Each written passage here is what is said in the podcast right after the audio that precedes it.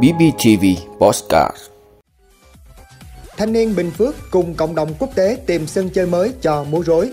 Thủ tướng chỉ đạo đẩy nhanh tiêm vaccine cho nhóm nguy cơ cao. Bộ Giáo dục Đào tạo cho biết các trường chủ động quyết định hình thức đánh giá học kỳ 1 có thể bằng bài thực hành dự án học tập. Hậu Giáng sinh, tuyết bất ngờ rơi trên đỉnh Phan Xi Băng.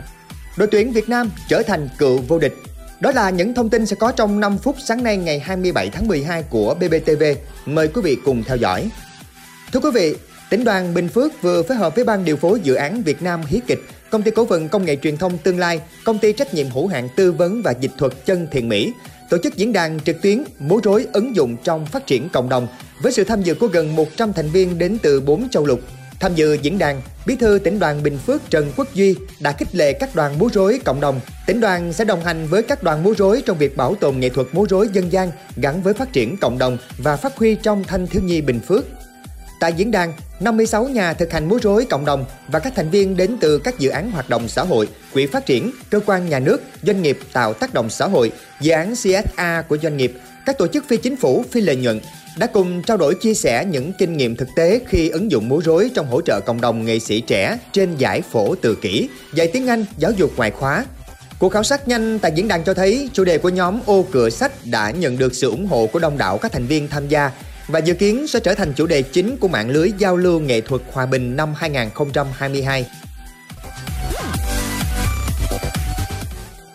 Thưa quý vị, Thủ tướng Chính phủ Phạm Minh Chính vừa ký công điện 1815 gửi các bộ ngành địa phương về việc quản lý bảo vệ người thuộc nhóm nguy cơ cao mắc Covid-19, tăng cường công tác điều trị, giảm ca chuyển nặng, ca tử vong do Covid-19, yêu cầu trưởng ban chỉ đạo phòng chống dịch Covid-19, Chủ tịch Ủy ban Nhân dân các tỉnh thành ra soát lập danh sách, thống kê với người thuộc nhóm nguy cơ cao, tình trạng bệnh nền đang được điều trị, tình trạng sức khỏe, nhu cầu hỗ trợ, tổ chức tiêm vét vaccine, thành lập các tổ tiêm vaccine đi từng ngõ, gõ từng nhà, ra từng người thuộc nhóm nguy cơ cao, thực hiện tiêm vaccine phòng Covid-19 lưu động ngay tại nhà, bảo đảm không để sót ai thuộc nhóm nguy cơ cao mà không được tiêm vaccine đầy đủ, trừ trường hợp chống chỉ định, đặc biệt là những người không di chuyển được, tổ chức chăm sóc và điều trị hiệu quả tích cực cho người mắc Covid-19, không được để thiếu nguồn cung cấp oxy y tế phục vụ công tác phòng chống dịch Covid-19 cho các bệnh viện, các cơ sở y tế trong mọi tình huống.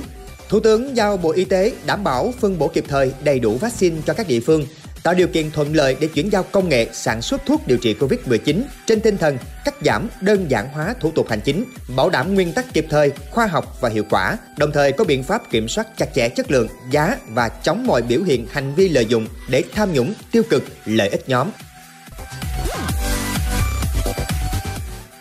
Thưa quý vị, Trước băn khoăn lo lắng của một số phụ huynh học sinh về tính chính xác khách quan của chất lượng bài kiểm tra chất lượng học kỳ 1 năm học 2021-2022 theo hình thức trực tuyến đối với học sinh phổ thông, Phó giáo sư tiến sĩ Nguyễn Xuân Thành, vụ trưởng vụ giáo dục trung học Bộ Giáo dục Đào tạo cho biết, hiện nay học sinh chỉ còn 4 bài kiểm tra đánh giá định kỳ. Bài kiểm tra có thể thực hiện trên giấy hoặc trên máy tính, cũng có thể qua bài thực hành hoặc dự án học tập để các thầy cô, nhà trường lựa chọn một cách phù hợp và hiệu quả nhất. Hiện nay, Bộ Giáo dục Đào tạo đã giao quyền cho các nhà trường quyết định hình thức kiểm tra đánh giá trong trường hợp bất khả kháng không thể đến trường. Hiệu trưởng các trường quyết định cách thức thực hiện để đảm bảo công bằng, minh bạch, rõ ràng, đặc biệt đánh giá đúng năng lực học sinh. Bài kiểm tra đánh giá định kỳ, kết quả đánh giá định kỳ phù hợp với kiểm tra đánh giá thường xuyên, đánh giá đúng năng lực học sinh. Thưa quý vị, chiều tối qua, tuyết đã bất ngờ rơi trên đỉnh Phan Xi Băng sau lễ Giáng sinh khiến nhiều du khách thích thú. Những người chứng kiến cho biết tuyết rơi khoảng 15 phút trên nền nhiệt khoảng 1 độ C. Đúng vào thời điểm cuối tuần, cáp treo đang mở cửa, khá đông du khách đã may mắn được chứng kiến cảnh tượng tuyết rơi kỳ thú trong niềm phấn khích. Một đại diện của công ty trách nhiệm hữu hạn dịch vụ du lịch cáp treo Phan Xi Băng Sapa cho biết, do ảnh hưởng của Covid-19, thời gian này cáp treo chỉ hoạt động vào dịp cuối tuần, nhưng đơn vị đã quyết định mở cửa thêm trong một vài ngày tới để du khách tới Sapa có cơ hội được chinh phục nóc nhà Đông Dương và nếu may mắn có thể tiếp tục chứng kiến tuyết rơi. Thưa quý vị, tối qua tại trận bán kết được về gặp đội tuyển Thái Lan, đội tuyển Việt Nam đã nhập cuộc rất quyết tâm. Nhà đương kim vô địch đã tạo sức ép rất lớn lên phần sân của Thái Lan, tạo được những cơ hội nhưng đều không tận dụng thành công trong hiệp thi đấu thứ hai, đội tuyển Việt Nam có dấu hiệu xuống sức nên không ép sân được đội tuyển Thái Lan như hiệp 1.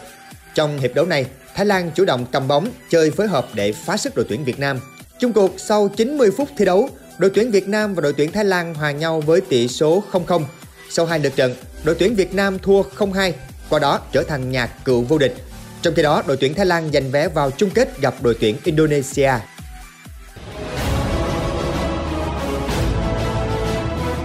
Cảm ơn quý vị đã luôn ủng hộ các chương trình của Đài Phát thanh truyền hình và báo Bình Phước. Nếu có nhu cầu đăng thông tin quảng cáo rao vặt, quý khách hàng vui lòng liên hệ phòng dịch vụ quảng cáo phát hành số điện thoại 02712 211 556 02713 887 065.